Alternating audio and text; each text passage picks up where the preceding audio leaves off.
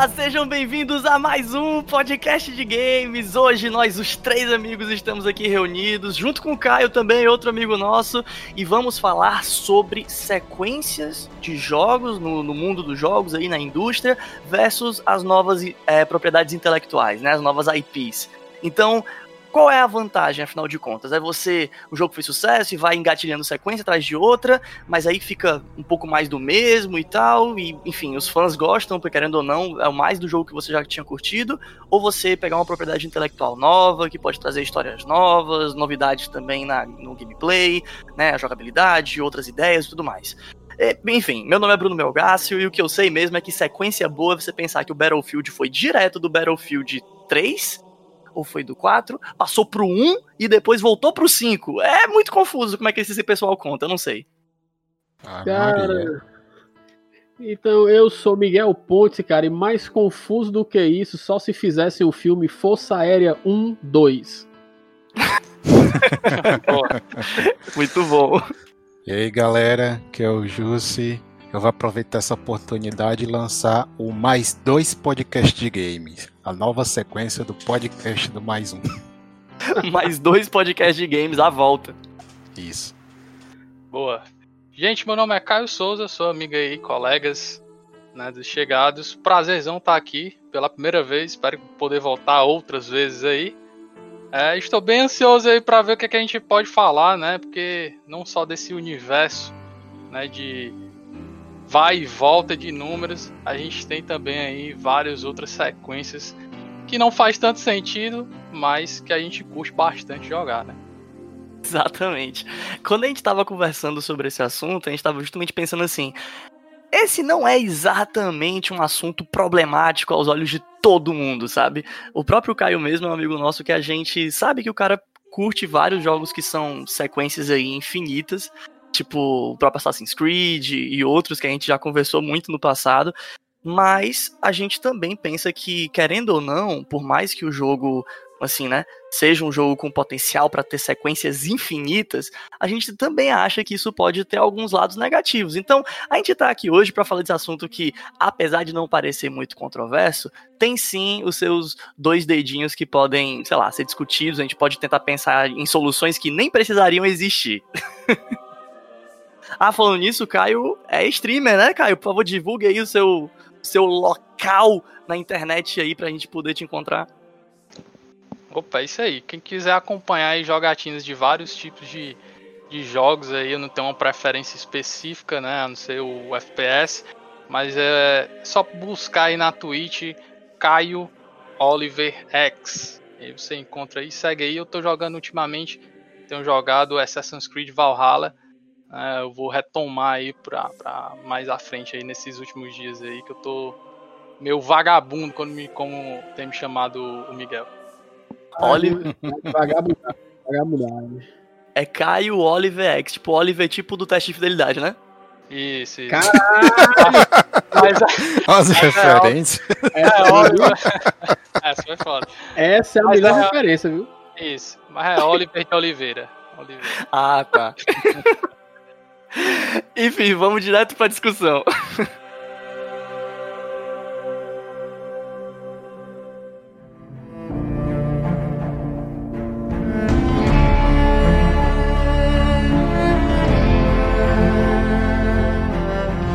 Então, depois desse início da gente falando aqui de um pouco de tudo, mas um pouco, vamos pensar o seguinte. É, aproveitando também que o Caio falou, né, do- da sua transmissão, principalmente de jogos FPS, que ele curte e tal. Vamos falar um pouco sobre essa tendência que a gente vê em tantos jogos, acho que principalmente nos jogos de ação e aventura, né? Eu até brinquei com relação ao lance do Battlefield, né?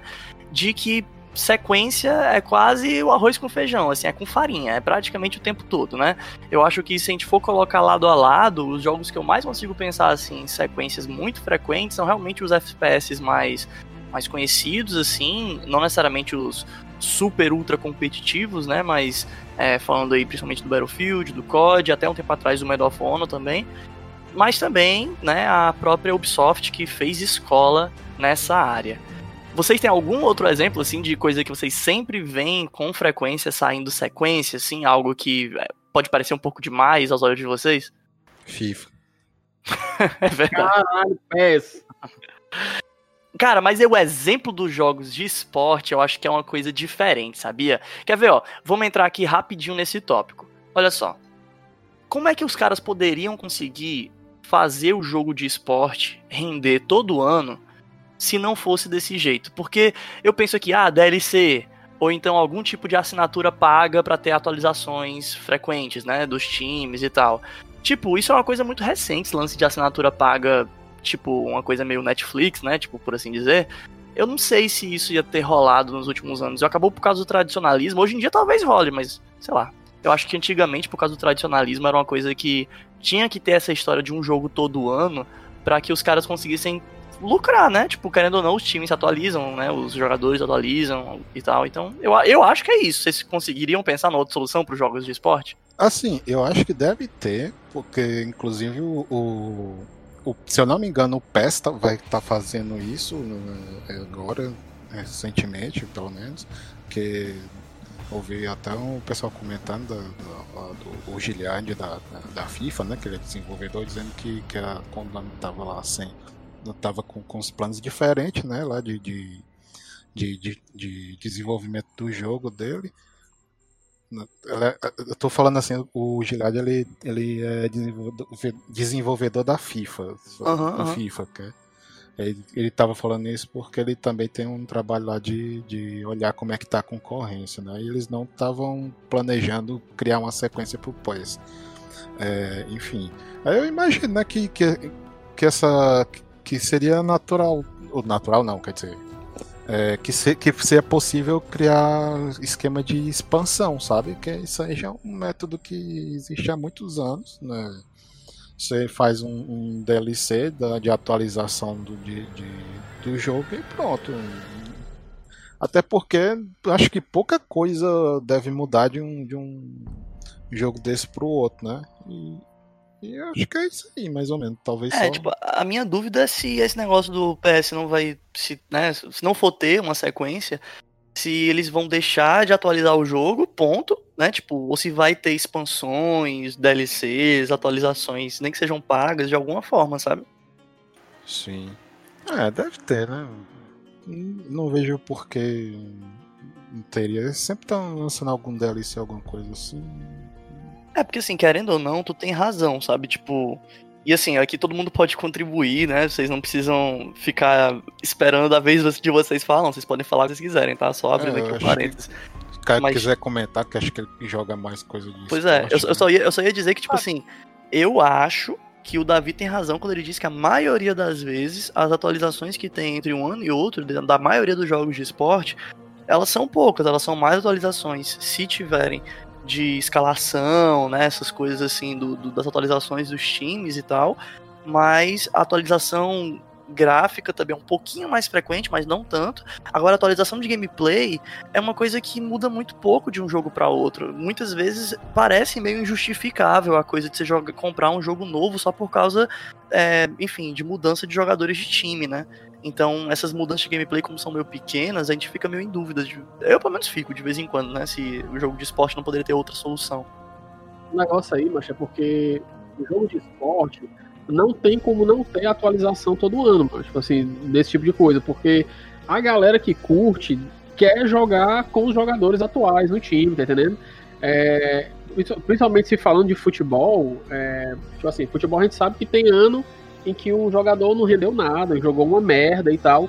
E em jogos como o FIFA, né, e o PES, que são jogos bem específicos nessa área, eles às vezes, é, além de trocar o jogador de time, quando ele troca de time, é, às vezes dá um upgrade ou dá um downgrade nos status do jogador.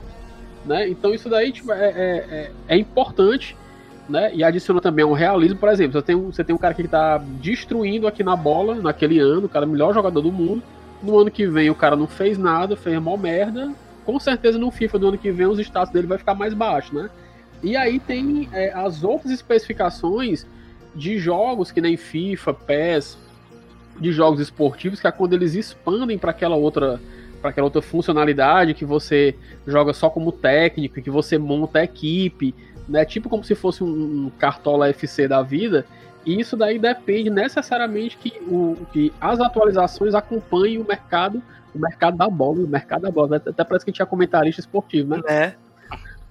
Mas a minha dúvida é justamente essa, Miguel. Tipo, eu concordo totalmente com o que tá falando, mas é porque será que não teria outra maneira de fazer isso que não fosse ter que comprar uma cópia nova do jogo do zero, como se fosse um jogo novo, todo novo? Tipo, não seria mais inteligente simplesmente fazer uma atualização paga, uma DLC, ou tipo como eu falei, um serviço de streaming, tipo, se você quer ter a atualização frequente dos jogadores mês a mês e tal, pague esse serviço mensal, entendeu? Alguma coisa do tipo, cara, porque para você comprar um jogo novo todo ano, que muitas vezes não justifica só por conta dos jogadores, me parece muito pouco por, por muito dinheiro, sabe? Não é um jogo novo de verdade. Eu acho, pra, eu acho assim, pra gente até é, só que aí entra a questão da análise de mercado, né? Os consumidores de, de FIFA, de PES e outros jogos esportivos são fiéis, eles compram o jogo, independente de qualquer coisa. Tá entendendo? Com certeza seria mais interessante para o jogador principalmente para a gente aqui no, a nível Brasil, a, a preço de dólar, a, a nível de, de, de, quanto é que é um salário mínimo, não é interessante você comprar um jogo desse esportivo todo ano, né? Só que a empresa tá nem aí, né, bicho? A empresa vai lucrar, sabe que tem mercado, né? Tá vendendo, eu acho que é porque tá vendendo, né? Quando tá vendendo, eu acho que eles, eles ganham muito em cima disso. Né? Eu, eu comparo muito FIFA e PES como as atualizações do Android.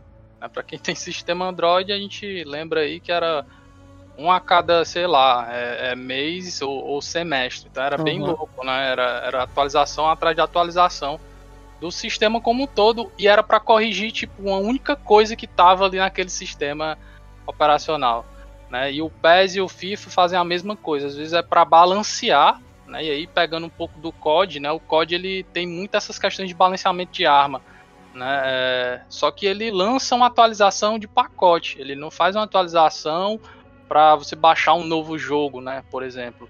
Obviamente tem, sei lá, quase mais de 100 GB no jogo, ok, enfim, é, é realmente é, é, bem pesado, mas eu não vejo realmente um sentido. Acredito que tem muito aí no âmbito é, comercial do negócio, né? Que eles conseguem vender com, esse, com esses novos lançamentos que eles fazem todo ano. Né? É, não pode esquecer também do NBA, né? Só que o NBA, a gente comparando, ele teve realmente é, um diferencial enorme, né? uma grande mudança dentro do jogo, enfim. Então, é, é, eu acho que ali realmente faz um, faz um sentido ser lançado sim um, um, um novo game. Agora, quando a gente fala nesse, né, nesse universo de, de, de, futebol mesmo, PES e FIFA, é, claro, com certeza faria muito mais sentido né, é, uma atualização ali, uma DLC da vida, alguma coisa assim mais reduzida para que obviamente não vê, né? A gente tem esses problemas, claro, com preços elevados, a gente pagar 300 reais num jogo mídia física é um absurdo, mas é aquela coisa. O cara que joga FIFA e PES, ele só joga aquilo. E olhe lá, né? Pode, pode ter um, um, ou dois outros jogos que ele joga, mas é, é, geralmente é aquilo ali que ele, ele vive. Né? Então acho que por isso né, eles ainda não mudaram esse formato. Né? É, então, não, e eu, eu acho que essa, essa discussão ela vale para os jogos de esporte de maneira geral, sabe? Tipo, sim, né, sim. não só pipa, eu falei pipa, olha, FIFA. Olha só tá, pipa. É porque é, é mais FIFA, jogo entendeu? de pipa da EA. Caralho, o jogo de pipa ia ser puto, viu, mano? É, sim. FIFA, e o PES, mas também NBA, também os jogos de beisebol, futebol americano, né, o Madden, enfim. Mas assim, o que eu penso, e eu acho que isso vai rolar durante o episódio inteiro, esse tipo de, de versos aí, é essa coisa de, ah, cara, poderia ter uma maneira melhor para os consumidores, mas vende, né, em termos de marketing. Vai rolar isso o tempo todo durante o episódio aqui, porque eu tô vendo que essa discussão de sequência versus novas IP, principalmente a parte de sequência, a grande discussão gira em torno disso, tipo, ah, mas por que a gente vai corrigir ou se preocupar com isso? Claro, poderia ser melhor pra gente, mas é uma coisa que é uma necessidade de mercado, a galera paga, as empresas querem mais dinheiro. Então acho que vai rolar muito isso esse episódio. Mas só pra. Eu, eu fico pensando se é caso de, de contrato, sabe?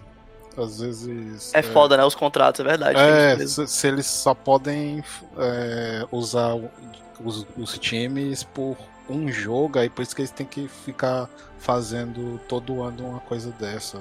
É, lá. porque a negociação ia ficar mais difícil se fosse uma coisa frequente, né? Tem razão, porque eles têm que pagar Pode os ser. direitos e tal. Não, hum. é, tem razão. Tipo assim, eu acho que fica mais fácil do pessoal do FIFA né, conseguir negociar, mas eu sei que já rolou uns anos aí que o FIFA não conseguiu trazer todos os times, ou enfim, alguma coisa assim. Mas o que eu ia dizer é, já pensou, galera, se em vez de fosse que eu, eu, eu, juro que eu entendi os argumentos tanto que o Miguel trouxe como que o Caio também trouxe. Mas já pensou como seria até melhor pra galera que curte o jogo se não fosse, por exemplo, se não fossem atualizações, sei lá, mensais tipo, sejam atualizações mensais, tipo, pagas, né? Que é tipo um update no jogo que é pago para você poder participar, ou uma DLC mesmo, tipo um pacotão que você paga e aí você vai ter a atualização do mês de julho dos times, supondo, né, em um mês, né?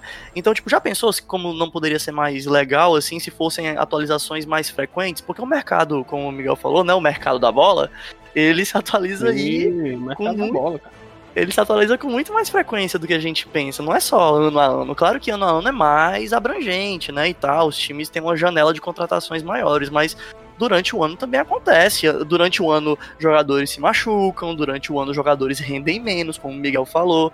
Eu só acho que ia ser meio foda para equilibrar, por exemplo, um multiplayer, que aí vai um cara com o PSG do começo do ano jogar contra outro cara com o PSG do fim do ano, que são dois times totalmente diferentes, mas um cara comprou a DLC e o outro não comprou, então se vira aí, entendeu? Macho, tu falou esse tempo todo, a única coisa que eu consegui raciocinar aqui foi o jogo de pipa com a DLC Serol. É o sono, porra, é o sono, Miguel. Acorda, cara. Eu tô pensando só a capa do jogo, assim, do Pipa, o menino assim dando raio. Não, não, Pipa um 2021, né? É agachado. É. Em cima do morro, assim, com uma lata de. aquela lata de leitinho. Sem a sim, rótulo, sim, sim. Duas linhas enroscadas, o outro puxando assim pra torar do outro. É. Não, beleza, já que virou esculhambação mesmo, ninguém mais tem nada pra comentar ou tem? Não, mas eu, eu, eu, tenho, eu tenho um negócio pra comentar aqui rapidinho. É, a gente precisa fazer um episódio é, sobre jogadores de jogos esportivos. São gamers ou não? Polêmica, hein? Hum. Polêmica, viu?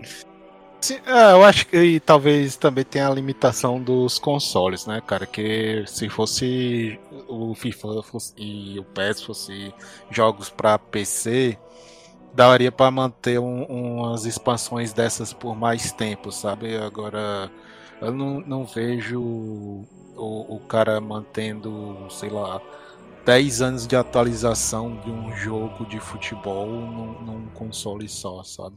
Ah, cara, mas peraí, o, o Caio aí, ele é jogador de PS aí e ele talvez possa confirmar o que eu acho que eu sei, que o PS vive tendo atualizações nos jogos, cara. Tipo, não vou dizer que ele vai manter uma biblioteca de 10 anos, né? Claro que você vai, enfim, recusar, deletar as coisas antigas demais, né? Mas assim, eu suponho que você, uma vez que você atualiza o arquivo para o mais recente, você não vai ter por que manter o time de dois anos atrás. Tipo, não faz sentido, eu acho, né? Não sei.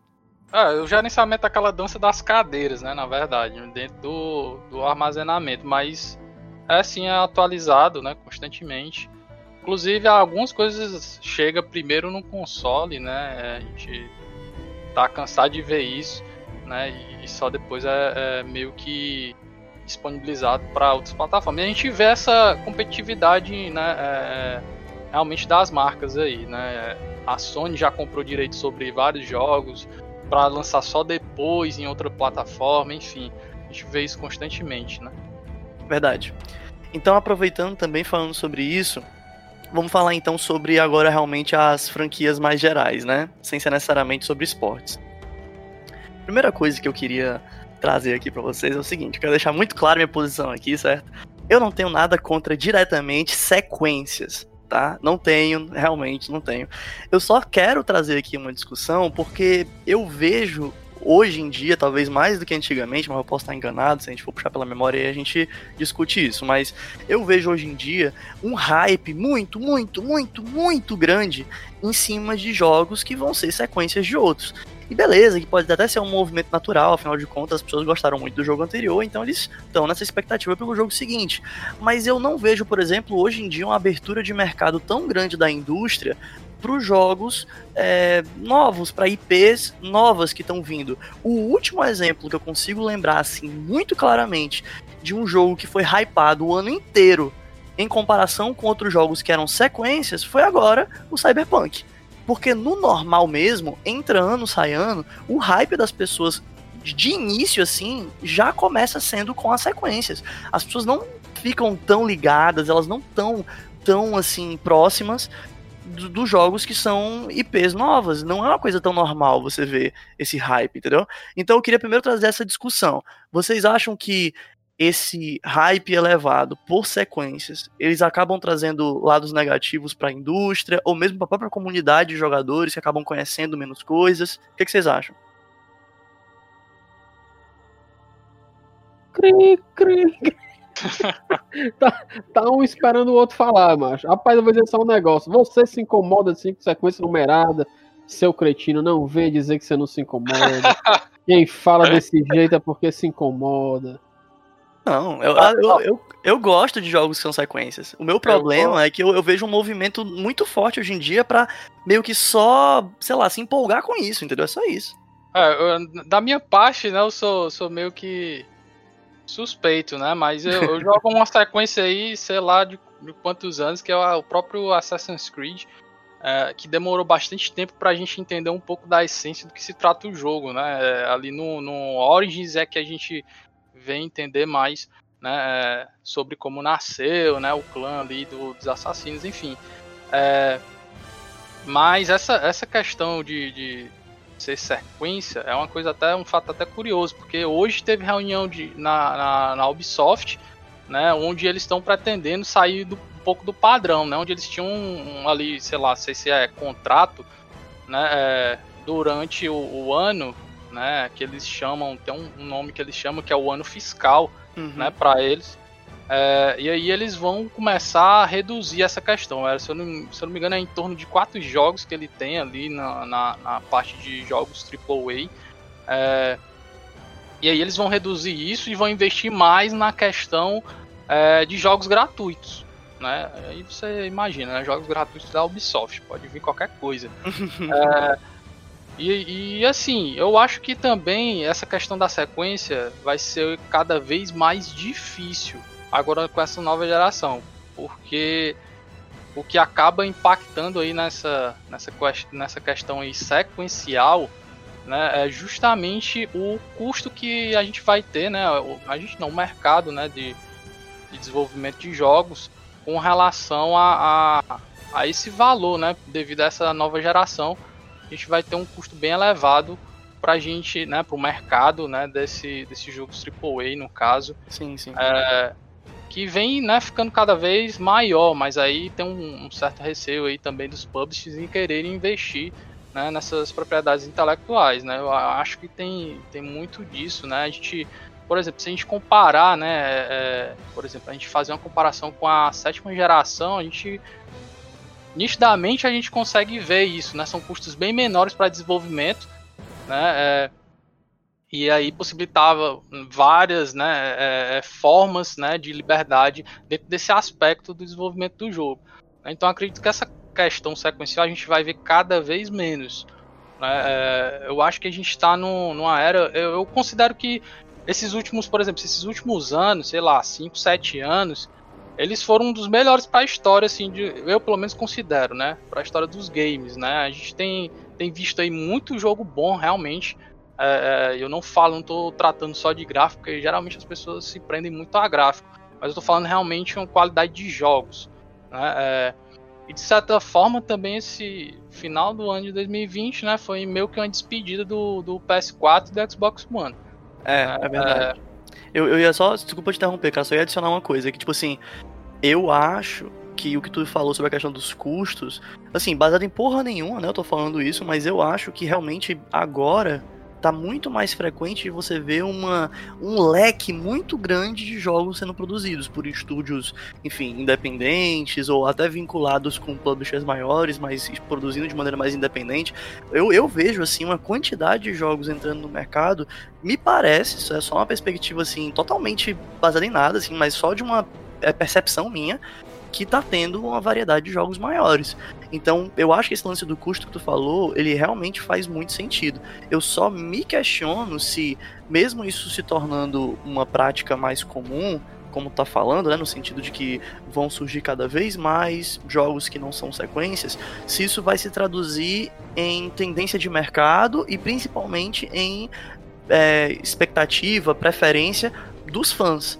Eu, eu realmente fico nessa dúvida, sabe? Se os Ah. fãs, em algum momento, eles vão parar de ser tão paga-pau de sequência. É disso mais ou menos que eu tô falando. O, o, o- o que é que a gente tá percebendo agora, né? Nesses. Não só nos últimos anos, mas nesses últimos meses, vou dizer assim. A gente percebe muito que a questão é que hoje a gente não só tem menos releases, mas a gente também. É bem comum ver remakes e reboots. Né, Uhum. de várias franquias já, já foram consagradas. Que não deixa de ser sequência, de alguma forma não é uma deixa sequência. isso, exatamente. Mas a gente vai ver muito mais nesse âmbito do que realmente uma nova sequência ali daquele, daquele jogo, né?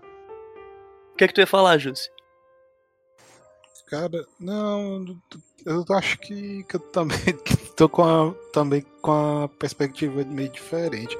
Que eu, eu imagino que pra ele se, se fosse mais tranquilo lançar uma, uma sequência, ó, porque é, é, já é meio que talvez apostar numa coisa mais segura, sabe, pra, pra empresa. Eu, eu vi, eu vi, Verdade. eu viria assim. Eu, eu Porque- também porque vi bolar, assim, uma, bolar uma franquia nova para eles talvez fosse mais arriscado, n- mas seria diferente no caso de uma empresa indie que ela é, ela só te- tem sempre que apostar no, no arriscado, né? Porque Não, com certeza. Até porque mais do mesmo já tem gente que faz mais e melhor com mais dinheiro. mas Sim, assim, sim. Eu concordo total com a tua opinião. Eu acho que isso é o padrão, o modus operandi padrão do mercado de jogos, eu acho, né, da indústria. Mas, baseado no que o Caio falou, eu vejo esse movimento meio que mudando um pouco nesse sentido específico sobre o arriscar, porque antigamente era meio que missão, né? Uma, era missão não, que eu tô querendo dizer, era uma possibilidade detida por poucos a produção de jogos, porque era uma parada mais cara mais limitada, mais Uhum. especializada e tal. Hoje, como não é tão caro assim em comparação com antes, se democratizou. E porque se democratizou, a aposta em dinheiro, ela não é mais tão arriscada de se fazer, porque não é mais tão caro de produzir como era antes. Claro que se você quer um investimento mais seguro, você vai apostar na sequência, como tu tá dizendo, porque é mais fácil de vir um lucro. Mas é como se não fosse mais aquela coisa de, pô, não vou apostar em outro lugar porque já é caro demais isso aqui, entendeu? É, mas talvez eles deixem de, eh, de apostar em sequência, mas continuem em jogos que são no mesmo estilo. Por exemplo, não é, não é muito difícil de você ver um, um jogo de, de, de FPS, um FPS de tiro, coisa assim, sabe? Mas FPS não é de tiro, não? Oh meu Deus do céu, é verdade. Eu tava falando aqui besteira. Não, eu entendi. Tipo, Não. De, um, tipo de um Prince of Persia pra um Assassin's Creed, né? É um FPS de tiro em terceira pessoa, mano. É, pronto, Top. pronto, só pra completar aí a, a- o pleonasmo. Enfim, é, eu tava falando é, é, jogos que tem um. que você vê bastante, sabe? Uma coisa assim repetida de estilo, sabe? Em vez deles lançarem. É, é, em vez de, de apostarem em sequências, apostarem em coisas parecidas que já sabem que, que tem mais chances da galera comprar, sabe? Que tá na moda, tá em, em voga, coisa assim. Entendi. É, faz sentido. Assim, eu, eu ainda acho que, de certa forma, o movimento mais padrão no mercado vai ser esse que tu tá dizendo. Mas eu espero que fique mais normal e mais comum a gente ver o contrário, que nem o Caio tá falando. Eu só fico realmente na dúvida se isso vai se. se isso vai meio que ir chegar no- na preferência do público também, sabe? Se o público vai começar a se empolgar mais com as novas possibilidades do que com sequências. É, Eu acho, eu acho. É, é, mal. Alberto foi, foi mal, Migazinho, mas é porque, a, a- por exemplo, a Epic Games ela tá abrindo um leque gigante é, para desenvolvedor. Né? Hoje ela abriu lá o, o motor gráfico que ela tava, que ela disponibilizou lá o Unreal Engine lá para todo mundo utilizar, né, para testar, né, um- uma coisa absurda, inclusive, tá lá no site disponibilizado quem quiser também acessar lá para fazer o teste. Eu baixei, depois eu vou dar uma testada lá para ver como é que tá esse motor.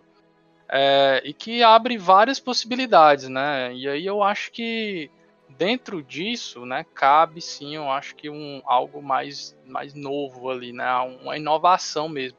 Né? É, obviamente eles não vão deixar de apostar nos jogos que vieram aí, né? Não posso, a gente não pode esquecer de um Horizon Zero Dawn, né? a gente pode esquecer de um do, do Ghost of Tsushima, um Days Gone da vida. A gente obviamente não vai é, é ter esses jogos aí sendo ressignificados em outros, né? Em outros, novos IPs aí vindo é, é, com essa nova geração. Mas eu acredito que abre sim várias oportunidades para que isso aconteça. Né? É, eu acho que com esse motor que foi divulgado ano passado, em maio de 2020, é, infelizmente sim, ele deixa, ele encarece, né? ele, esse custo ele tende realmente a aumentar, ser mais caro, obviamente, porque é uma coisa surreal que eles conseguiram trazer nesse motor gráfico. É, inclusive a, é, aquela demo lá daquela gameplay que eles fizeram, in the Land, uma coisa assim, é, foi, foi absurdo quando eu vi aquele, aquela gameplay lá. Mas basicamente eu acho que a gente não pode realmente também esquecer desses, desses novos IPs aí que vieram, né, com essa Não, com certeza, cara. Eles são, eles são essenciais, querendo ou não, eles são também pontos de destaque, com certeza. Acho porque, sabe o que eu penso, macho? Eu penso que a sequência, ela é tipo o pão da empresa né, ela tem que manter o pão, então ela sabe que ela tem público. E muitas vezes, mesmo em jogos que não têm um sucesso muito grande numa sequência, que não foi uma coisa estrondosa, eu tenho a impressão que mesmo os insucessos pagam, pagam os custos de produção, tá entendendo? É, é muito menos arriscado você investir de fato numa, numa franquia nova do que em algo que está dando certo pelo meio do caminho vem coisas que, tipo assim, que realmente não é errado, tipo Fallout 76, né, que foi uma, uma, sequência que, que não deu muito certo. Agora, mesmo não dando certo, eu acho que paga o custo de produção. Então, eu fico pensando que para os grandes estúdios, para os grandes desenvolvedores, quando o negócio dá certo, eles sempre vão pensar em manter o pão, fazer o pão, para depois investir no recheio, né? E, e, tipo assim, a gente sabe também que quando entra uma nova geração de consoles, a gente sabe que, a, que a, os hardwares aí já estão há bastante tempo, você já tem no PC uma qualidade que você tem no PS5, quem é de PC já tem isso daí, né? Mas o, o console ele puxa muita coisa, né, para a nova geração, porque geralmente o que, o que vai definir a nova geração é o lançamento dos consoles, né? Então, quando se tem esse tipo de lançamento, se você, acho que se a gente for observar um pouco o movimento do mercado, Geralmente, eles vão pegar alguma franquiazinha que já estava andando ali, e aí eles vão soltar para a geração passada, geração atual, e anuncia uma coisa nova, no caso, um estúdio grande, né? Então a nova geração de console, inevitavelmente, ela vai empurrando para frente, né? Alguma coisa vai surgir, alguma coisa vai vir, mas os caras vão manter o pão do mesmo jeito. É. Assim, Concordo e não concordo. É foda isso, cara. Porque eu tenho que fazer o papel aqui do advogado do diabo. Quer ver, ó? Eu vou dar aqui um exemplo, que é bom que a gente até entre na próxima discussão. Vamos falar da Ubisoft, certo? Dá para falar de outras empresas, mas o, caso da Ubisoft ele é mais evidente para muita gente. Vamos falar da Ubisoft. Eu tô aqui no site da Ubisoft, olhando os jogos deles, vendo aqui pelos mais recentes. Vamos falar aqui dos jogos de expressão, que tem aqui dos mais recentes, tá? A gente tem aqui Assassin's Creed Valhalla, tem Watch Dogs Legion, aí tem o Immortals Phoenix Rising, que é uma nova IP, aí depois tem Just Dance 2021, Rainbow Six Siege, aí tem o Hyper, Hyper, Hyperscape, que é uma nova IP, aí depois, já, tipo, tô falando dos jogos de expressão, tá? Não tô falando de remake, nada do tipo, né? Aí tem o Far Cry 6, aí tem Ghost Recon Breakpoint. Então, assim, você vê que numa proporção mais ou menos ali de 3 para 1, são sempre sequências contra uma nova IP. Isso dos jogos, como eu tô falando, dos mais de expressão. Por exemplo, eu consideraria Brawlhalla, For Honor, jogos de expressão. Mas eles são novas IPs que aparecem de vez em nunca. E aí, falando do caso do que o Miguel falou, né? Tipo, que é o pão. O problema é que o pão da Ubisoft, ele é um pão tão importante ele é um pão que não pode só ser o básico que tem na mesa. Ele é um pão que tem que ter em todas as refeições em demasia. Eles vivem de pão. O pão deles é mais importante do que a carne, do que o feijão e do que o arroz, entendeu? É pão pra caralho. A Ubisoft, eles são muito, na minha opinião, muito agressivos em termos de comercial, marca, de grana, sabe? eles estão buscando a crista da onda e o que gera dinheiro o máximo possível. E isso nem sempre se reverte como algo positivo, legal para os jogadores. É, quantas vezes já foi discutido a questão de que a Ubisoft, por causa dessa necessidade enfim, louca que eles têm de lançar um jogo por ano de todas as franquias principais deles, assim, pelo menos era, era assim até um tempo atrás, né? Far Cry, Assassin's Creed e tal.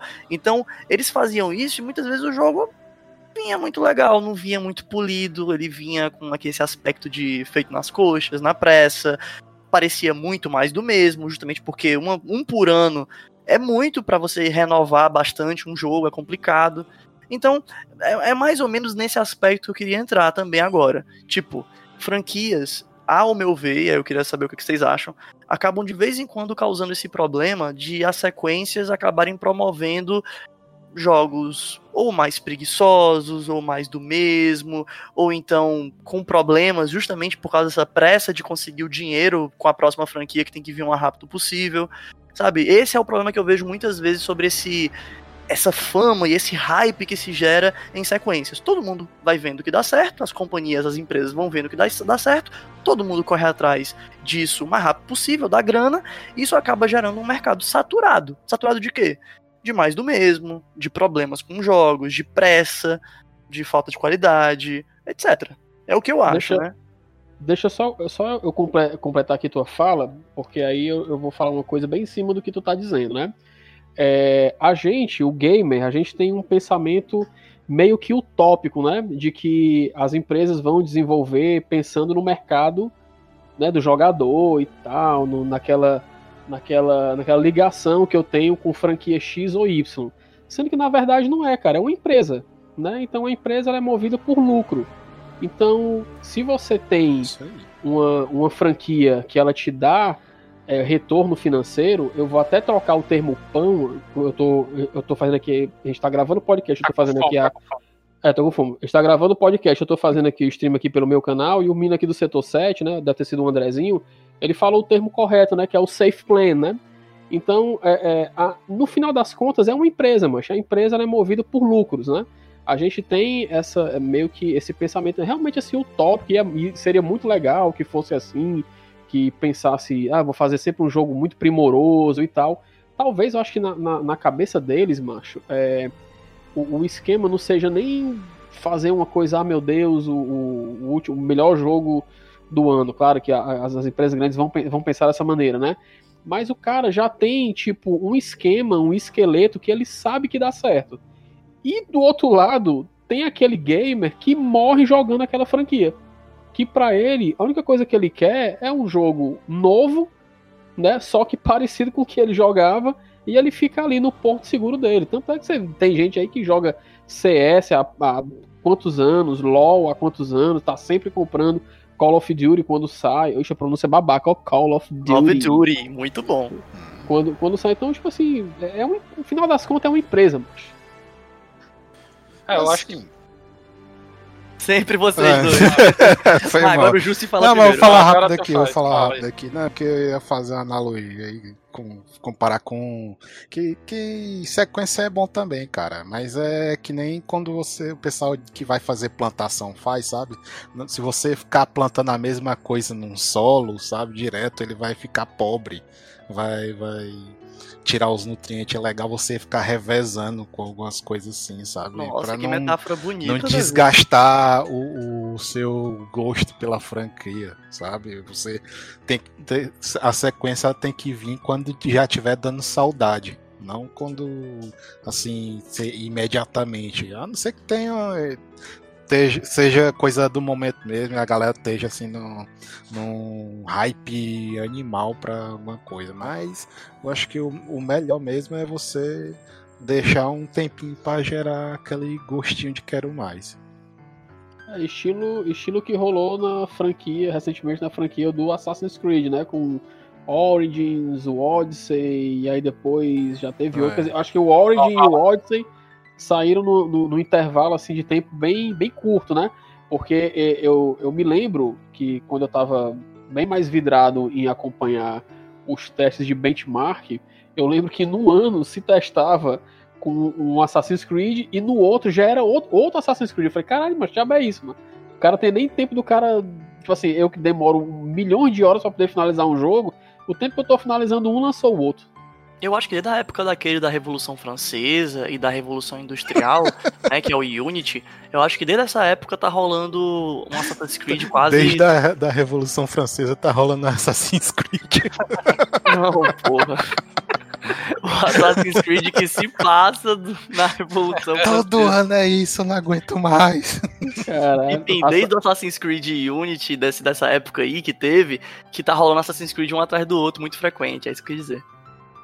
Nada, mas eu acho que é, é como eu tinha falado, né? Eu tinha mencionado sobre a Ubisoft e que ela é, isso é questão contratual dela. Ela tinha um padrão a ser seguido, né? Coisa que ela já, já falou hoje, né? Nessa, nessa reunião que aconteceu, é, que ela vai mudar esse modelo de negócio dela.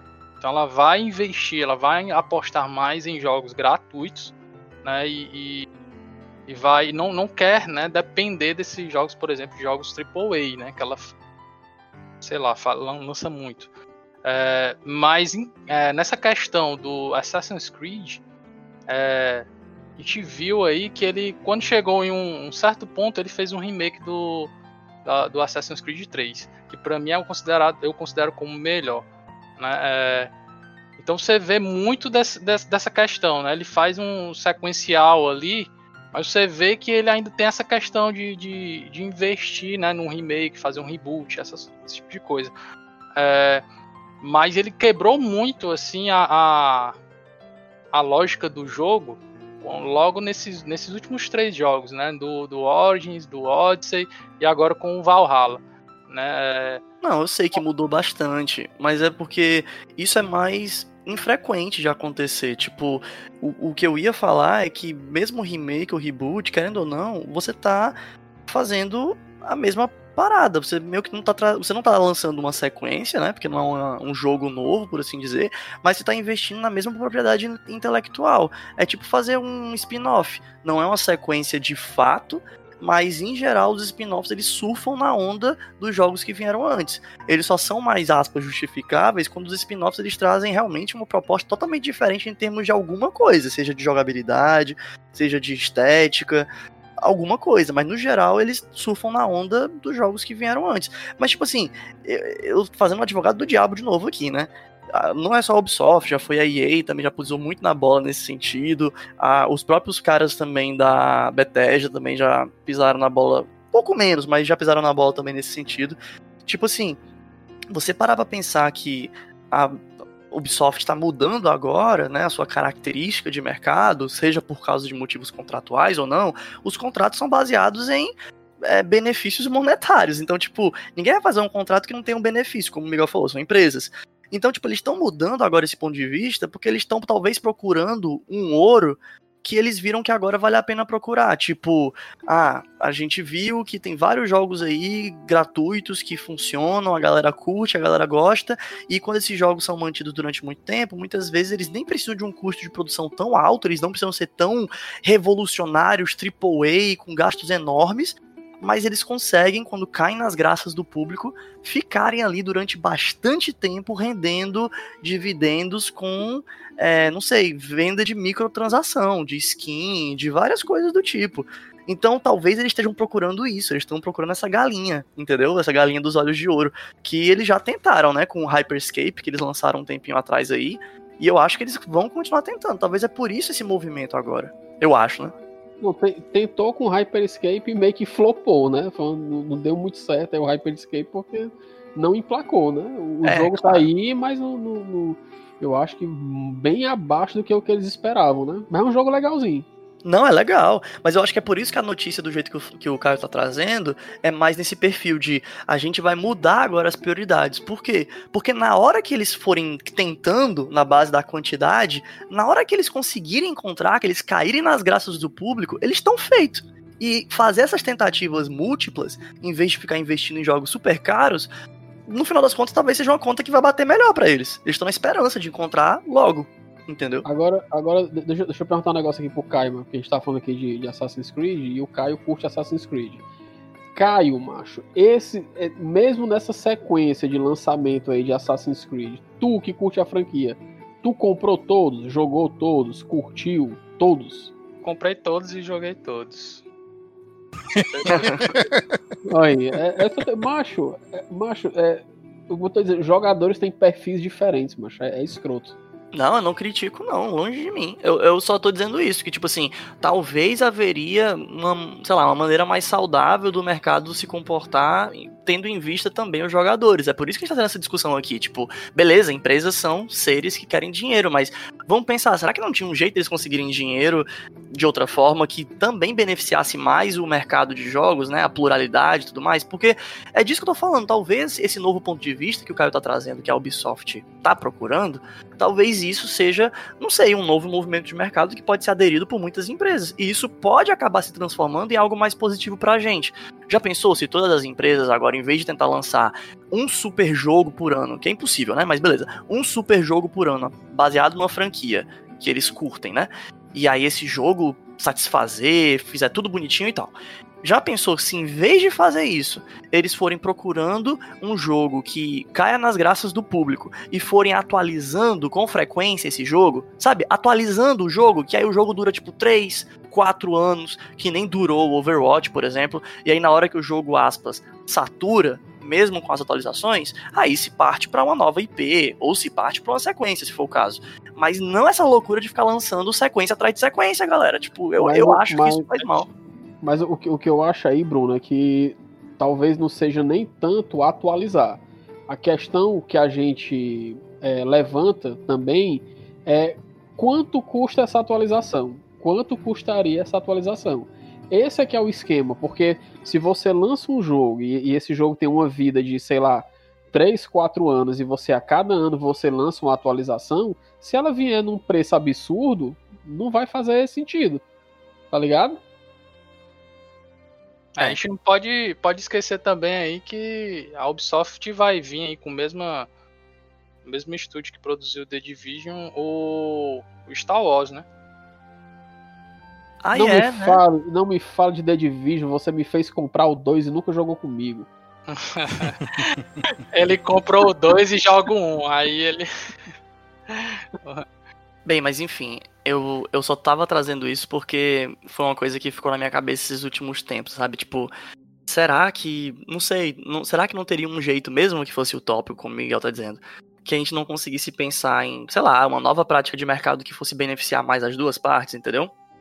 Porque eu acho que esse lance da atualização que eu falei, não sei se o Miguel entendeu muito bem o que dizer, mas é tipo como se fosse a atualização de um MMO, sabe, Miguel? Tipo, que pode ser uma atualização paga, né, com expansões, mas na maioria das vezes são expansões, são atualizações gratuitas de coisas que vão expandindo a experiência do jogo, trazendo novas mecânicas, novos personagens, novas coisas em geral, que vai mantendo o jogo fresco, sem precisar remodelar o jogo do zero e fazendo o jogo sempre avançar no sentido de, bem, o jogo tá, tá tendo coisas novas, entendeu? O jogo ele tá se renovando. Não é um jogo 100% novo, mas também não é o mesmo jogo de sempre. E aí acaba que é como o Davi falou, dá tempo do público cansar ou sentir falta para aí poder aparecer novas coisas.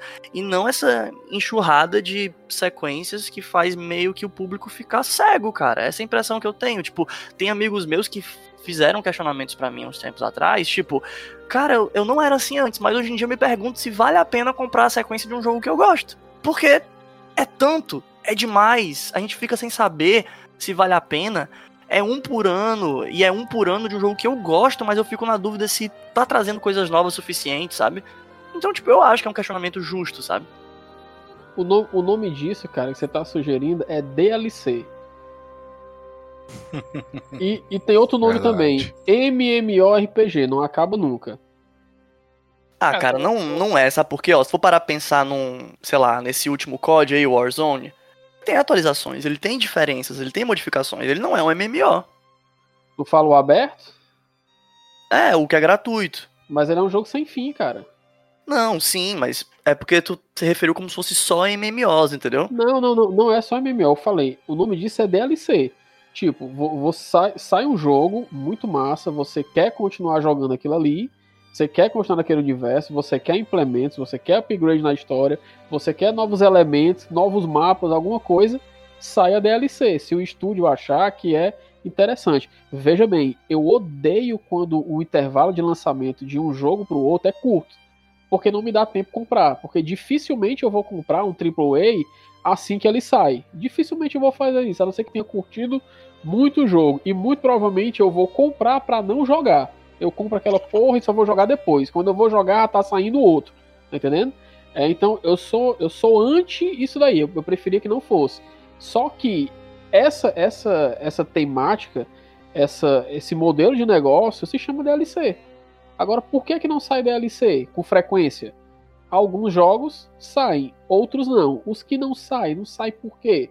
Talvez pelo tamanho do estúdio, pelo custo de produção, talvez o custo de produção de uma DLC não tenha tanta aderência, que tipo assim, a gente está falando de empresa grande onde há pesquisa de mercado, né? Então, pesquisa de mercado, intenção de consultura, isso aí vai existir. Então não é à toa, mas que o, que o cara, sei lá, lança uma parada aqui e lança uma, sei lá, duas DLC e já parte para uma franquia nova, né?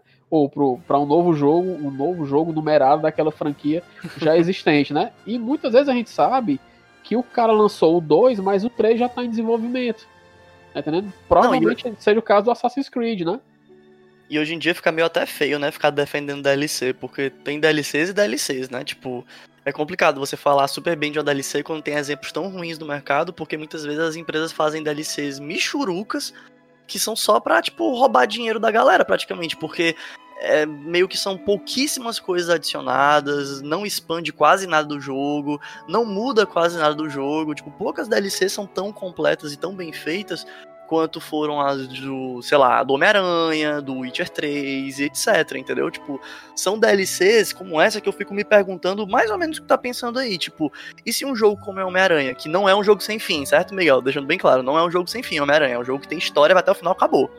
Mas se um jogo como Homem-Aranha, por exemplo, ele fosse modificado para que ele, beleza, ele tem um fim para a história tradicional, mas ele pode ser adicionado pelos desenvolvedores, sei lá, a cada seis meses, não sei, missões novas que vão meio que expandindo um pouco a história do jogo, a quantidade de coisa que dá pra fazer.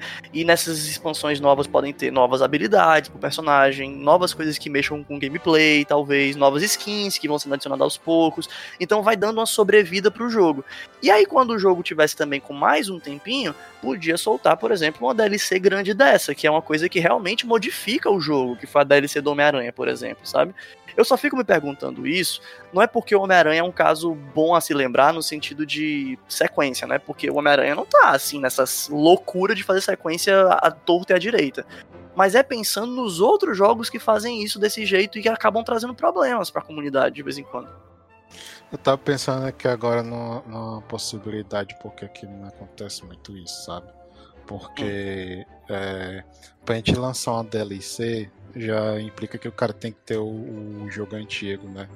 Aí talvez compense mais para eles é, lançar um novo jogo do que ficar fazendo essas expansões assim, sabe? Porque no, no talvez o, o, o é, é, mais fácil alguém comprar um, um jogo novo do que é, entrar, sei lá, no, no stand alone ou coisa assim, porque é, já vai, vai o cara já vai sabendo que é uma história completamente nova. Ele não vai ter que ter jogado a coisa anterior, sabe, para poder estar tá a par do que está acontecendo no jogo. Eu estou imaginando que pode ser isso um dos motivos de que não sai tanto expansão ou DLC assim. É, eu acho. Fala aí, amigo. Não, é, o Jusimon tá falando isso daí, mano. Eu tô eu tô, me vem aqui à cabeça o meu perfil de jogador. Macho, eu perdi a conta de quantos jogos eu comprei aquela Game of the Year Edition, né? Que vem com os DLCs, e eu não joguei as DLCs. Eu acabo jogando o, o jogo base, terminei o jogo base, de, ah, pro inferno, vou jogar outro. Tá entendendo? Tipo, eu, se eu tenho esse perfil de jogador, você imagina outras pessoas, bicho. Porque tem gente que. Assim, eu tenho amigos que nem sequer finalizam o jogo, mano. Tem, tem amigos meus que compram jogos que tem campanha e tem um modo online e o cara só joga o modo online. Mas, tipo assim, eu acho um sacrilégio o cara vai pro multiplayer sem jogar a campanha, mas é um herege uma pessoa dessa, tá entendendo? Eu fico, eu fico indignado, mas tem gente que tem esse perfil, né? E, e, e falando em DLC, mas eu lembro aqui, esse negócio de DLC é um negócio que engana o cara. Eu nunca vou me esquecer de uma DLC daquele Tomb Raider que foi de 2013, olha pra nossa babaca de novo aí, né? Quando anunciaram seis Tomb Raider, eu comprei um Tomb Raider aí de 2013. E eu comprei uma DLC, mas que ele abriu uma, uma, caverna, entre aspas, né? Nova. E eu paguei 20 reais pela DLC. Meu irmão, quando eu joguei, era uma caverna que em 5 minutos acabou, porque não tinha nada. Tinha um avião, um avião lá, uns 10 capanga para matar e um tesouro escondido. Ai, macho, é muito triste quando fazem é isso. Puta, mas 20 conto, macho. Eu comprei o jogo base, mano, na promoção por 9 reais e paguei 20 pela DLC. Pra é, poder eu... andar em cima de um avião. Ai, eu, lá, eu não compro mais DLC antes de olhar review, cara. Não olho. Não, não compro. De jeito nenhum, velho. Porque, cara, é, DLC é uma caça-níquel muito grande. Ah. E assim, falando em caça-níquel, eu, eu acho que é por isso do que o Ju Simão falou, que eu acho que a maioria das empresas talvez comece a investir cada vez mais, não unicamente, mas né, vai ficar cada vez mais frequente das grandes empresas começarem a investir desses jogos que para você entrar no jogo, para você ter o jogo, jogar o básico do jogo, é gratuito. Sabe, Jussi? Porque aí você Sim. vai poder, aspas, né? Todo mundo vai poder ter o jogo base e não se preocupar com a possibilidade de alguém não ter o jogo base quando eles forem oferecer coisas extras dentro do jogo base. Num tipo de comportamento parecido com o que rola no Hearthstone, sabe, Jusimon? Todo mundo tem acesso ao jogo base. E você vai lá e soa para conseguir suas cartinhas. Mas se você quer ter uma expansão da jogabilidade, aproveitar as novidades que estão saindo, etc e tal, você precisa ou você pode acelerar o processo, facilitar o processo, ou única e exclusivamente conseguir fazer parte daquilo, você pagar. Por Sim. exemplo, né? Aqueles modos de jogo, aqueles modos história, skins, coisas assim, a entendeu? Gente vê, a gente vê muito isso no, no, nos FPS no chamado Battle Pass, né? Verdade.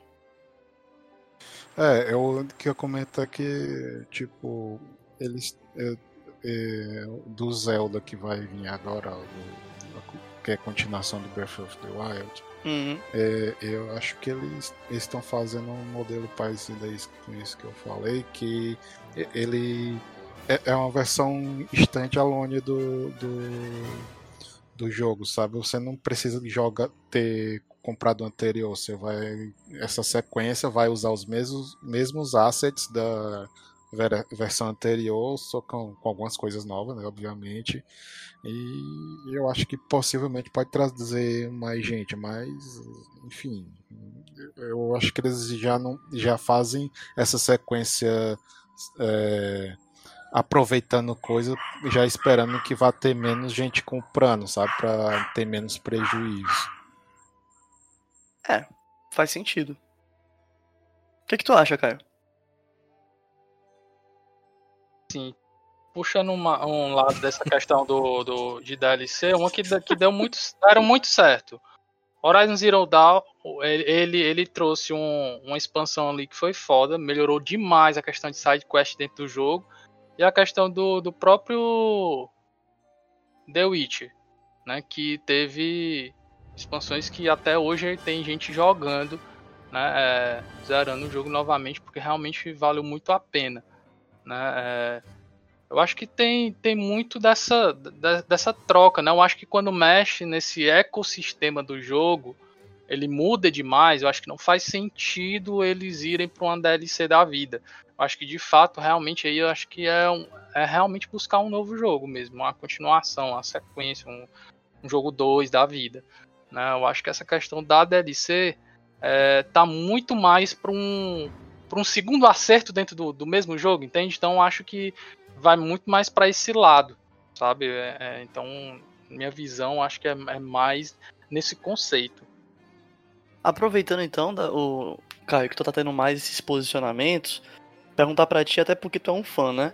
É, quando é que tu acha, então, na tua opinião, e aí depois, se todo mundo quiser adicionar e contribuir, pode, mas primeiramente, na tua opinião, quando é que tu acha, então, que um jogo deve sair do momento de ir para a sequência e entrar para uma nova propriedade intelectual, porque tu falou que quando o jogo tem muitas modificações, muitas diferenças, talvez não valeria a pena ele ir para uma DLC, mesmo por mais completa que ela fosse, mas sim ir para um novo jogo, uma sequência. Mas aí quando é que tu acha que essas modificações valem a pena ir para uma nova propriedade intelectual e não para uma sequência. Só para citar um exemplo rápido, né? Foi por isso que eu quis te perguntar primeiro. Ah, O caso eu- do Prince of Persia pro Assassin's Creed, entendeu? Quando é que tu acha que vale a pena fazer um movimento parecido com esse? Porque eles tinham tudo para continuar fazendo um Prince of Persia, só modificar algumas características ali de movimento, de ambientação, mas não, eles quiseram partir para uma nova propriedade intelectual, que parece com o Prince of Persia, mas tem suas características próprias. É, assim, eu acho que quando sai muito da, da- de- desse, desse universo mesmo, né? Quando, quando tem muita essas várias alterações que precisam ser feitas, enfim, ou porque quando esgotou. Eu acho que quando, quando esgota essas possibilidades, aí ali chega o momento. Mas eu acho que às vezes realmente tem muito da lucratividade.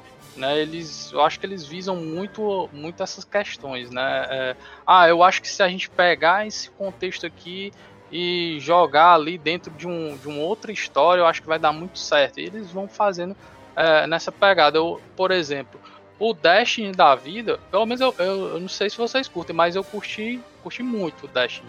Até eu me desapegar mesmo do, do jogo, né? Ele foi, ele fez ali o segundo e tudo mais, mas eu, ele teve, obviamente, quando a gente fala em Destiny, ele tem lá seus altos e baixos e tudo mais. Uhum. Mas, um jogo lá, sei lá, início de 2014, enfim. Mas se você for, se você for pensar, a gente não pode negar o impacto que ele trouxe para dentro disso, né? Inclusive aquele termo lá do Destiny Like, né? Que até hoje é utilizado para a gente classificar outros jogos. Né? É, é, eu acho que foi um, foi sim um acerto. Ele tinha ali dentro do, do, do contexto do jogo, ele tinha uma gama enorme comparado a qualquer outro tipo de jogo, inclusive as mecânicas né, de FPS né, que a gente tinha ali em conjunto quando a gente formava Squad. Eu acho que ali é, é uma coisa que traz uma experiência realmente única. É muito único mesmo. É, e aí a gente vê que, que ali, né, é, eles meio que esgotaram as possibilidades dele, né, enfim, aí partiram para um Destiny 2 da vida. É, eu acho que é, é muito desse, desse universo, mas claro que também a gente vai ver acontecer coisas do tipo, ah, vou aqui. O jogo foi, foi muito bom, foi legal e tal, bacana, mas eu não vou lançar uma DLC aqui. Pode ser até que ele lance uma DLC depois de ter lançado já um segundo jogo, porque ele às vezes visa é, o alcance que ele pode ter com esse mesmo jogo. Por exemplo, vou comparar agora com Assassin's Creed. É, claro que não foi de hoje que ele pensou, ele escutou, ele estava vendo ali a movimentação da galera pedindo um, um Assassin's Creed na, na questão dos Vikings, né? Então é, é, demorou, mas realmente chegou. Mas esse contexto, né? É, eles poderiam, eles já vinham pensando de, de muito tempo. Então é muito, muito desse equilíbrio, sabe? Eu acho que eles pesquisam muito também, né? Tem essa visão mercado, visão cliente, obviamente sempre visando a questão da lucratividade. Mas eu acho que o momento que eles têm esse instalar é nessas duas possibilidades, quando eles esgotam né, é, todas as chances possíveis ali, e aí ele vê se realmente vale a pena né, é, uma DLC, por isso que eu mencionei a questão do Horizon Zero Dawn, quando eu peguei esse jogo, é, inclusive estou até olhando para ele, quando eu peguei esse jogo, peguei já a expansão completa, o jogo completo, né, Complete Edition, é, e depois é, fui para outras, outras vertentes como o, o, próprio The Witcher, né? Então, assim, é, a gente vê claramente nesses jogos que faziam tinha um sentido ali. Ele, ele explorou muito o universo, ele criou um universo único ali dentro daquele, ali, daquele contexto da Alo, da Aloy.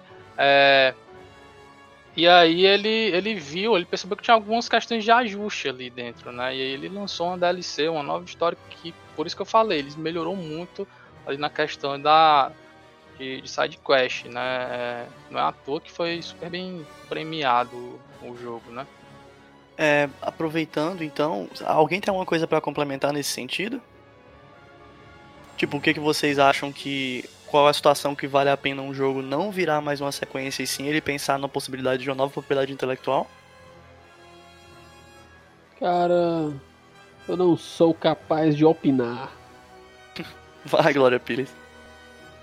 E tu, Jus? Ah, só se, sei lá, tá muito eu não sei, cara. Talvez só assim a, a, a história tiver muito gasto, sei lá, ou já tiver necessidade de uma coisa completamente nova. Não vem em mente assim um momento exato, não. É, tipo, para mim, assim, analisando o próprio exemplo do Prince of Persia, ele, para mim, né, ele não era uma franquia que tinha cara de precisava acabar, sabe? Tipo, ele não tinha essa cara na, na época, para mim, né, enquanto jogador. Pode ser que enquanto números e vendas, talvez, mas enquanto jogador não parecia uma franquia que já tava com os dias contados. Mas o que me parece é que foi um movimento muito natural dentro do desenvolvimento de que havia uma proposta partindo do Prince of Persia que trazia algo inteiramente novo. E aí é nisso que eu fico pensando, tipo, qual foi o momento chave que esses caras botaram a mão na consciência e falaram: por que é que a gente, em vez de transformar isso no próximo Prince of Persia, implementar essas modificações, essa expansão do universo da história, do gameplay, né, essas novas opções de, de, enfim, de jogabilidade e tal, por que a gente não cria um jogo novo? Então, assim, eu, eu realmente eu fico muito em dúvida em relação a isso, sabe? Mas eu acho que foi um acerto muito grande, porque o primeiro Assassin's Creed, ele foi uma diferença muito grande das coisas que tinham, cara. Ele trouxe um frescor muito grande pro mercado. E é isso que eu gosto particularmente sobre novos IPs. São as possibilidades de experimentar algo 100% novo, entendeu? E, enfim, cair no gosto das pessoas, sabe?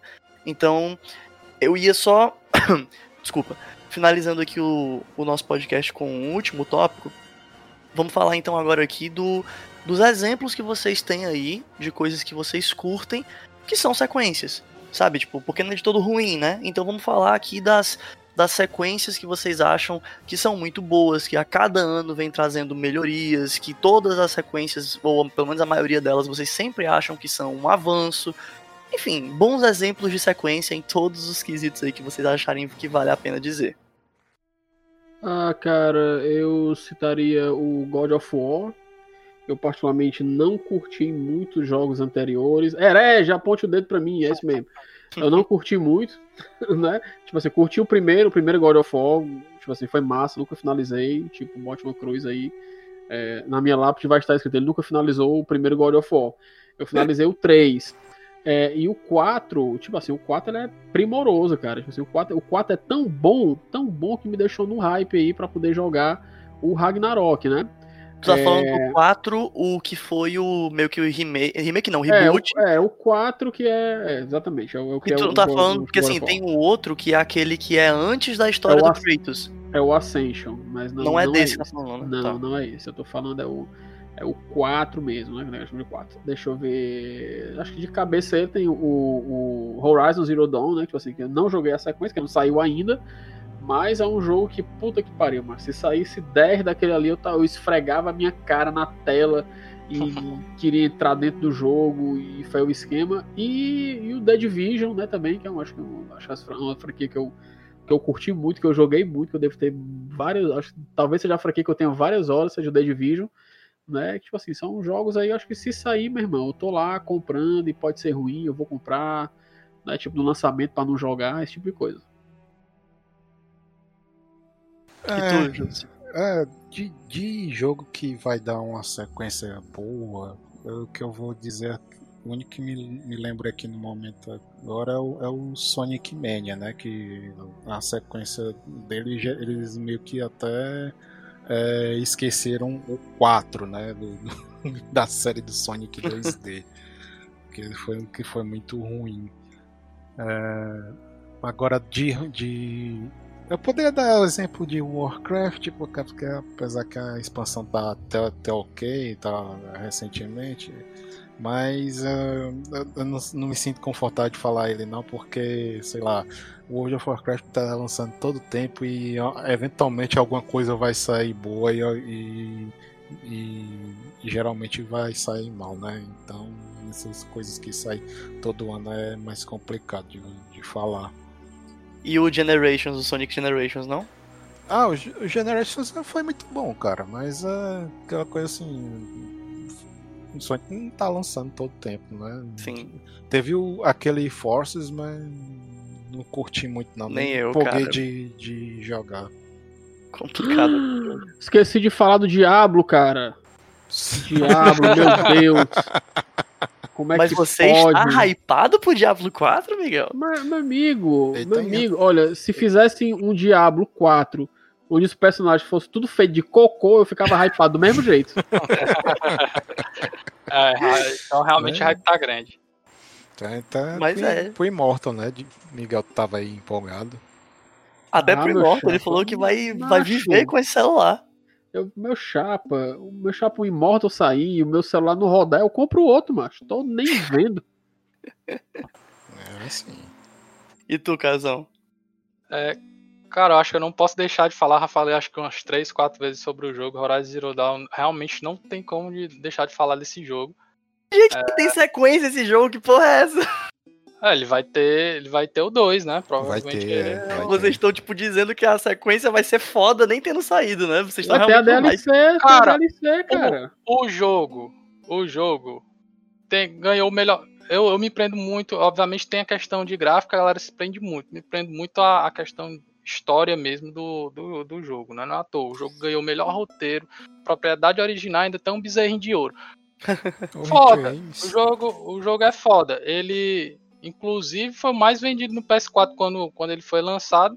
Foi em torno de 7,6 milhões. Então, assim, o jogo estourou. Realmente é, é muito bom o jogo. É, o roteirista vai ter um trabalho do caralho para poder é, é, tentar emplacar aí nessa sequência aí o, o- criar um arco assim tão foda quanto é, foi feito no, no 1, né? É, eu vou falar um jogo aqui, mas eu, é, nem todo mundo gostou, até por conta da. da né, a- a- o que, que fizeram com a divulgação desse jogo, que foi o Watch Dogs. É, o Watch Dogs, na época, quando foi divulgado, né, ali no vídeo da E3, não lembro ao certo o ano, 2012, não sei, é, era algo que você olhava assim, visão futura, o caralho, meu irmão. E, e fora os comerciais, né? O que era feito comercialmente com esse jogo era assim, surreal, bicho. É, e Diga, depois, diga. logo no- nos dois, acho que nos dois anos seguintes, aí tudo meio que caiu, sabe? Veio desmoronando, a galera criticando, um downgrade visual. Caio, só criando a expectativa. Fale, homem. mó- Vocês estão ouvindo, né? Eu tô ouvindo. Tô vendo, tô vendo. É, Só que mesmo assim ele teve um grande sucesso, obviamente não só da visão comercial, mas assim também de vendas do jogo, enfim. Eu curti muito a história, inclusive eu, eu gosto mais da história do 1 do que da do 2, né? Embora o 2 é, ele seja bem superior em várias mecânicas do jogo mesmo. É, inclusive ele, ele tem essa, ele traz o, esse 2, ele traz um, um pouco dessa linha sarcástica, então para quem curte essa série, por, por exemplo, do, do GTA, né, que faz isso aí primordialmente muito bem, é, especialmente no- na questão do GTA V. O 2 também é, é, é- é muito, muito bom. Né? Não joguei ainda o terceiro, até porque eu tinha comprado, eu comprei o Assassin's, o Assassin's Creed Valhalla e Não, Aí peraí, do calma. Eu, tá, eu- acho que deve ter cortado pra mim. Qual é o jogo que tu tá falando esse tempo todinho? Watch Dogs. Watch Dogs. Ah, tá certo. Didi, Didi na mina encantada. E eu fiquei tipo, o cara não vai falar não o nome do jogo, tá criando essa expectativa Eu é todinha. então deve ter falado, falhado pra ti, mas eu falei Watch Dogs logo no início. Ah, tá, desculpa. Falou, Mas Watch falou, cara, Dogs falou. É, é um, é um dos jogos assim que muita gente jogou pedra no, no jogo e tudo mais, mas pra mim eu cu- curti muito a, a pegada da história do, do jogo. Não, eu tenho que admitir É. que Watch Dogs foi um jogo que a sequência melhorou muito em relação ao primeiro, porque o primeiro foi vendido muita coisa que acabava que não dava pra Sim. fazer tanta coisa assim. Então, tipo, o jogo era um pouco mais limitado do que foi divulgado, digamos assim. Exatamente. Aí eu acho que God of War também é, não tem como não, não falar, inclusive saiu a versão aí pra PS5. É, eu já considero a do PS4 assim, excepcional em termos de gráfico, né? Então é aquele mínimo detalhe de uma sombra, de uma árvore balançando em cima do, do ombro ali do Kratos. Então é algo assim mais para esse nível de detalhe, né? né, Nessa, nessa versão que foi lançada pro PS5. Então pra mim não faz tanta diferença assim. É, eu acho que o Uncharted também tem que ser mencionado. Inclusive a Sony criou um estúdio Ui, secreto bebê. Né, na- lá na Califórnia, que provavelmente vai vir aí uma sequência do, do Uncharted, creio eu. E eu também não poderia deixar de falar do The Last of Us. Né? Não tem como também não falar desse jogo. Que realmente ali é um puta de um jogo, porque traz não só. Tu acha o 2 melhor do que o primeiro? Uma temática foda, assim. O 2 ainda. Ele consegue ser superior ao, ao, primeiro, por incrível que pareça. Porque quando você joga o primeiro, aí você fica pensando, pô, não, não tem jogo melhor que isso. Aí ele lança o segundo, é melhor que o primeiro. Muito melhor, inclusive. É, claro que o, o primeiro não fica por baixo, mas realmente é muito superior. E, obviamente, também com as questões da interação que você tem com o jogo. Então, isso faz com que o jogo seja ainda mais dinâmico, mais é, com essas interações que tem dentro do jogo. Então, torna ainda algo mais diferencial. Né? É, não sei se teria um outro jogo para mencionar. É... Não, mas tu se lembrar de mais algum, tu fala é, depois. É, já falei o Assassin's Creed, né? É, curto muito o próprio Gears of War também. Tu acha que Assassin's Creed, os jogos mais recentes, eles também estão sendo superiores aos mais antigos? Sim, principalmente o, esses três últimos que eu, que eu mencionei, o Origins, o Odyssey e o, e o Valhalla, são bem superiores, né, obviamente. Tu acha que a mudança no estilo do gameplay do jogo, desse lance agora de ter levels e tal, isso não prejudicou o jogo? Não, eu, eu particularmente sou um pouco suspeito por curtir essa pegada de RPG mundo aberto e tudo mais. Né? Então, assim, todas as alterações que foram é, acontecendo de uma forma muito bem calculada, pelo menos no que eu percebi, eles foram inserindo esse contexto aos poucos, não foi de uma vez, já ali no Origin já tá tudo, todas aquelas informações novas, não, ele foi ao, é, gradativamente inserindo essa visão mais RPG dentro do jogo, né? Esse universo mais RPG dentro do, do jogo. Então, assim, é, esses três últimos é, realmente vale a pena demais o cara jogar. Não, eu só tô falei... no hype. Posso falar só rapidinho? Fala aí. Eu tô no hype aqui para a sequência de Yooka-Laylee, um jogo muito bom, cara, que eu curti muito. Esse Miguel. Várias horas. Esse Miguel, ele, ele, fala isso só porque ele sabe que a minha lista de sequências, ela não é muito normal, justamente por causa desse tipo de jogo que eu gosto de jogar. Mas é, tudo é bem, a escada, mano. Eu, eu, faço o papel de escada, cara, para você poder desenvolver, cara. Sei, sei. Não, mas eu só ia dizer, antes de, de falar da minha lista, que eu só levantei essa pergunta com relação ao Assassin's Creed, porque é uma coisa que muita gente questiona se isso meio que desvirtuou um pouco da proposta do que era o jogo antes. Tipo, eu particularmente também gosto muito de RPG, eu adoro, tipo assim, já joguei de tudo, joguei desde o, sei lá, do clássico é, sei lá, os RPGs mais antigos, né? Os jogos mais, tipo, estilo point and click que tinha naquela época, que dava pra você fazer um esquema mais de RPG. É, joguei o Diablo, joguei o, o próprio Elder Scrolls, né? O é, Elder Scrolls 5, o Skyrim, e joguei também o, o Witcher, tanto o 1, 2 e o 3. Depois que eu joguei o 3, joguei, joguei os outros dois. Mas eu também fico um pouco pendendo pro lado de que essa mudança foi uma coisa que descaracterizou muito Assassin's Creed, na minha opinião, sabe? Assassin's Creed ele não é só uma história, não é só uma lâmina embaixo de um braço escondido. É, o Assassin's Creed ele é também um formato, ele é um, um tipo de gameplay, ele é um, um uma coisa, ele, ele é uma jogabilidade específica. Então, tipo, se um dia tirarem, sei lá, do Assassin's Creed o elemento do assassinato furtivo, se isso não for mais relevante, meio que para mim não é mais o mesmo jogo, entendeu? Só se tiver uma justificativa muito forte por trás em termos de gameplay, né? Desculpa, de história. Mas se não for isso, realmente eu não consigo ver. Então, tipo, eu acho que na hora que eles adicionaram o elemento de você não conseguir mais matar os caras com naturalidade, né? Você consegue matar os caras assim, furtivo, um hit só e tal, mas você não consegue mais matar eles como se eles fossem normais que nem você, o cara tá ali na sua frente. Ele tem o mesmo tamanho que você. Ele tem as mesmas características que você, mas você dá tipo 25 mil hits pra ele morrer. Em comparação com outro cara do mesmo tamanho que você, mais ou menos do mesmo estilo que você. Você dá tipo dois hits ele morre. É complicado. Tipo, eu acho que mudou muito a característica do jogo. Mas tudo bem, tipo assim, só tô falando isso porque eu queria saber a opinião do Caio, porque realmente divide as opiniões de muita gente. Enfim, falando aqui da minha lista.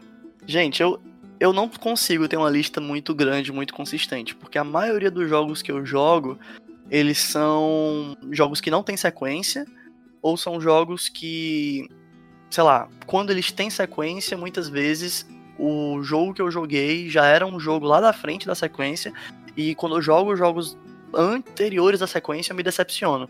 Então não é como se eu tivesse acompanhado e gostado dos vários jogos da sequência. Tipo, exemplo disso foi o próprio Witcher, o próprio Skyrim e outros. É, e também tem os casos dos jogos que eu joguei só os primeiros, ou melhor, joguei todos, mas preferi e gostei mais dos primeiros, que nem é o caso do Assassin's Creed. Eu realmente sou muito saudosista do Assassin's Creed 1, do 2 e do Brotherhood. Tipo assim, até gosto dos outros, mas eu acho que ele, não sei, para mim ele piorou muito. Principalmente quando chegou a partir do, do Black Flag, eu acho. A dinâmica dos barcos foi legal, mas assim, nunca foi uma coisa favorita para mim. E quando isso se tornou mais frequente depois do 3, meio que me deixou um pouco desgostoso do jogo, porque para mim o jogo não era sobre isso. Então, tipo, eu não curti muito isso ter virado uma coisa tão frequente. Aí depois eles tiraram isso, assim, né? Não ficou tão o tema do jogo, por assim dizer, mas eles adicionaram outras coisas que eu não curti. Então, para mim, o jogo, ele, para mim, assim, eu gostei muito dos primeiros.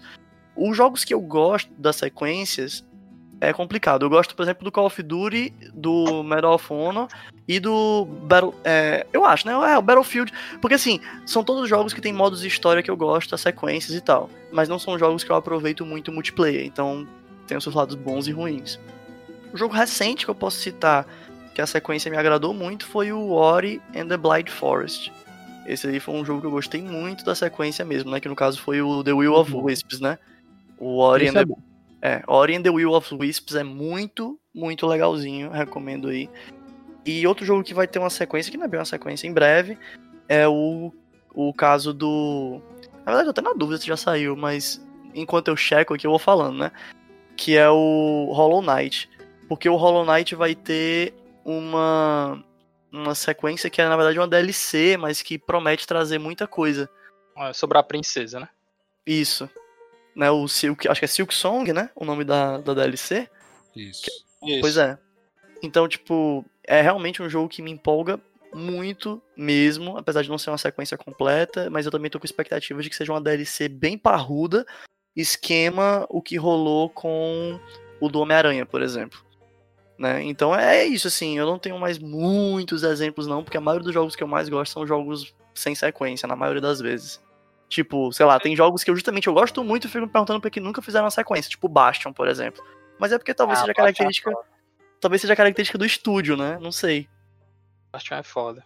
E duas, duas coisas sobre esses dois últimos jogos que tu mencionou, Bruno, é não só o Ori, mas a questão do Hollow Knight. O Hollow Knight foi todo desenhado à mão, acho isso fantástico. O jogo realmente é muito bom. Uhum. E, o, e o Ori foi aí um, um, um grande destaque para o estúdio da Microsoft, né? É, realmente é um jogo que vale a pena. É, é, o segundo, inclusive, a questão do combate eu, eu acho muito mais interessante do que o, o, primeiro. Eu acho mais travado, sabe? É porque o primeiro é menos sobre combate, mais sobre plataforma. O segundo é que isso virou um ponto mais importante. Mas o que eu ia dizer era justamente isso que tu falou sobre a Microsoft. Eu acho que talvez o Ori ele tivesse sido um jogo sem sequência se não fosse pelo incentivo talvez da Microsoft ou se não fosse se não fosse publicado, né, não tivesse sido publicado pela Microsoft. Porque talvez fosse uma característica do próprio estúdio indie, não sei, de ter partido para outra parada, de ter pensado outra propriedade intelectual e talvez o Ori nem viesse uma sequência ou só viesse muito depois, mas como eles foram ali, né, apadrinhados, digamos assim, pela Microsoft, aí eu acho que rolou aquela aquela leve pressão de mercado ali, de marketing para eles fazerem uma sequência, sabe?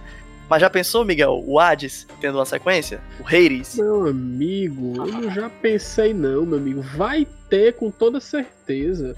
Aquilo ali, macho, é, um, é que não é um jogo não, é uma obra de arte, mano. O negócio é, é lindo demais. Aliás, como sempre eu falo aqui, Super, Super Giant, coraçãozinho para você, cara. Toda vez que eu lhe cito aqui nesse programa, porque Super Giant é, é, Super Giant é demais, cara tá quase ficando tão citada quanto a Blizzard, né? Tipo, mas só Sim. pra gente ter a nossa cota de Blizzard hoje, eu vou citar ali a coisa que me motivou a fazer esse programa, que foi o fato de que eu não queria que tivesse um Overwatch 2. Falei, não acho que fazia necessidade, sentido, principalmente levando em consideração o que já divulgaram que vai ser o jogo e, meu Deus do céu, não faz sentido na minha cabeça aquilo ali virar uma sequência, não tinha porquê. Dava pra ser uma DLC, dava pra ser uma é. expansão, não precisava ser uma sequência. Verdade, verdade. Você tem. Mas O que vai razão. ser do futuro da série quando sair a BlizzCon né? né? Inclusive, fiquem ligados porque a gente vai cobrir a BlizzCon. Então, todo mundo aí que tá ouvindo esse podcast no dia que sair, fiquem ligados porque estaremos ali na BlizzCon cobrindo o painel principal. Então, venham ver a gente. Nossa live na Twitch, mais um, twitch.com, não, twitch.tv barra mais um podcast de games. Estaremos lá cobrindo e fazendo também a gravação do nosso podcast sobre a BlizzCon. Mas é, isso. Bom, é bom falar também, o Bruno, das redes sociais, né? No arroba mais um pod no Instagram e no Twitter, você vai ver lá a postagemzinha quando a gente for fazer essa cobertura aí da BlizzCon. Verdade. Interaja com a gente nas redes sociais, arroba mais um pod, como o Miguel falou. Lá você vai poder, enfim, mandar sugestões, conversar com a gente, mandar comentários, fazer críticas, enfim. Todo tipo de coisa a gente vai estar acompanhando por lá e vamos estar ouvindo e lendo todos os comentários e respondendo. Por favor, falem conosco. Bem, eu acho que é isso então. É, eu acho que no final das contas, pelo menos assim, eu saio dessa conversa muito mais esclarecido nesse sentido, de que também não dá para ser muito utópico, mas que por um lado as sequências fazem a gente poder revisitar jogos que tanto gostamos, como o próprio Hades aí que o Miguel falou, que foi um jogo único, não foi uma sequência, foi uma nova propriedade intelectual, mas que agora a gente quer mais é que tenha uma sequência, né não? Claro, meu filho. Venha 10, Reis 10, eu tô comprando todos. E é isso, mais uma vez aqui, obrigando, obrigando, olha, obrigado, Caio. tá massa hoje, seu obrigado, valeu. Obrigado a participar, né? né? Obrigado, Valeu, viu, Caio? valeu. Prazer estar com vocês aí, gente. mais uma vez divulgando aí a- tweet do senhor Caio Oliver X. É Caio Oli- Oliver X, né? Ou eu falei errado? É isso aí mesmo. Caio Oliver X. Acompanha lá que eu vou estar jogando Assassin's Creed Valhalla. É isso aí. Show. E Ui. também o próprio Nemo Wars, que de vez por nunca agora faz live também, né, Nemo Wars? Que é isso, cara. Não levante uma calúnia dessa. Eu só fiquei nove dias sem streamar, cara. É pouca coisa. Porque coincide aí com o BBB, cara, que eu estou acompanhando aí assiduamente. Então, por isso que eu não estou conseguindo transmitir, cara. Porque é muito mais importante ficar assistindo treta, pessoas tretarem madrugada dentro. Mas se você tiver a sorte de me pegar aí online, lá no twitch.tv barra Nemoares, cara. Estou por lá quase todos os dias, fazendo streamings aleatórios. Como é que escreve, hein, Nemo Wars? Cara, escreve do jeito que se pronuncia N-E-M-O-A-R-S. Nemoares, a arte de ninguém. E é isso aí, gente. A gente vai fazer também, eu acho, aí no futuro, algum crossover aí desses universos de stream aí, tanto do Caio como do Nemo Wars, todo mundo junto, jogando alguma coisa, pod... mais um podcast de games, reunindo aí os universos aí dos streamers, e a gente vai se encontrar mais aí nessa web. Até o próximo episódio. Mais algum recado aí, alguém? Não? Não, cara, não tenho mais nenhum recado. Por favor, dólar caia de preço. É isso aí, pessoal. Até o próximo episódio. Valeu, falou, tchau, tchau. Valeu. Valeu, valeu. Valeu, espera a próxima sequência aí do mais um. Falou, galera.